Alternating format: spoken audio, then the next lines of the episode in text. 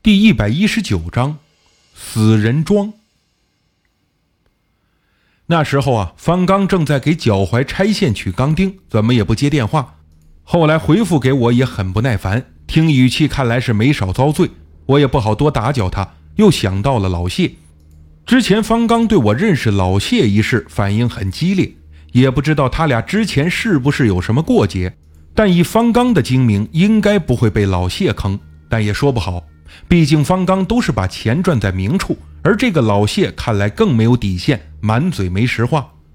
可我认识的上游也只有方刚和老谢两个人，于是只好给老谢打电话过去。我刚说了一句“有个事儿想找你办”的时候，这家伙连什么事儿都没问，就立刻满口应承。看来是职业病，已经习惯了大包大揽。在听了我的讲述之后，老谢说：“没问题。”价钱给你算便宜一点，一万泰铢怎么样？一万泰铢折合人民币已经有两千块了，再加上之前买佛牌的钱，总共三千，付出可谓不小。这桩生意不但没有钱赚，而且还得倒搭钱。要是让方刚知道，又得臭骂我一通。但已经走到这一步，要帮人就帮到底。当初我家也是这么穷过来的，所以对穷苦者总有一种特殊的感情。我又不敢把佛牌埋到野地里，搞不好惹得阴灵发怒，附在我身上可就糟了。于是我同意了，和老谢约好在曼谷以东的某个地方碰面。我刚到地方，就看到他从远处跑过来。我觉得老谢这个人很奇怪，长得比较胖，这大热天跑得气喘吁吁，浑身是汗，却仍然只乘大巴车四处办事儿，自己连辆旧汽车也没有买。在他的带领下。我俩乘出租车来到某位阿赞师傅家里，当时我记忆最深是这位阿赞房间中放着好几幅年轻女人的黑白照片，看打扮像是一名新娘子。趁助手和阿赞交谈的时候，老谢低声告诉我，这照片中的女人啊是阿赞师傅的邻居，出嫁当天因车祸而死，怨灵不散，所以被师傅收留在家里，专门帮助他通灵的。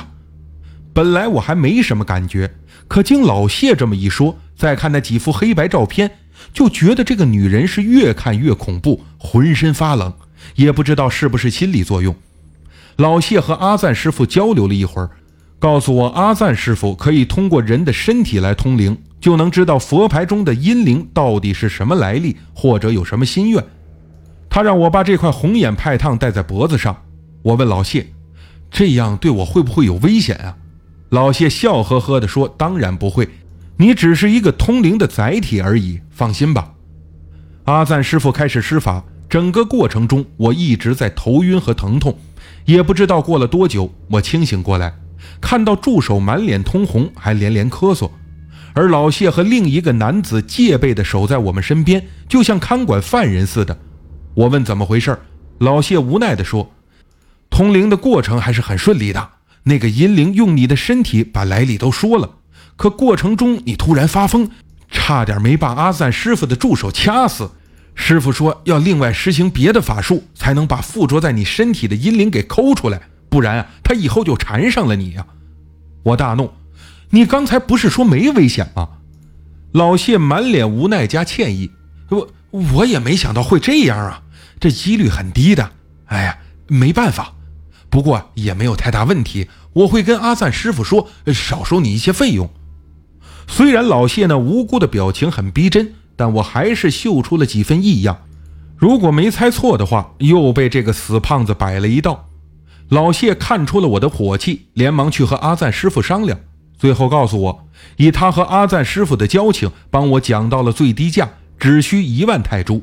我恨的是想揍老谢那张肥脸两拳。但看到老谢那张真诚像纯净水似的笑脸，我又泄气了，同时又非常佩服老谢在生意场上的表演才能。别说是我，这一点就连方刚也做不到。我几乎把牙给咬出血了，颤抖着把两万泰铢钞票交给老谢。阿赞师傅又替我重新施法，头终于不晕了。阿赞师傅对我说。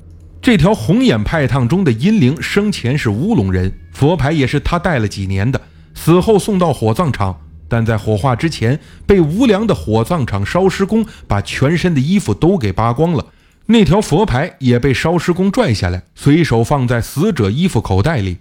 死者怨气未散，就在尸身被火化之前，把自己的灵魂附在了佛牌上。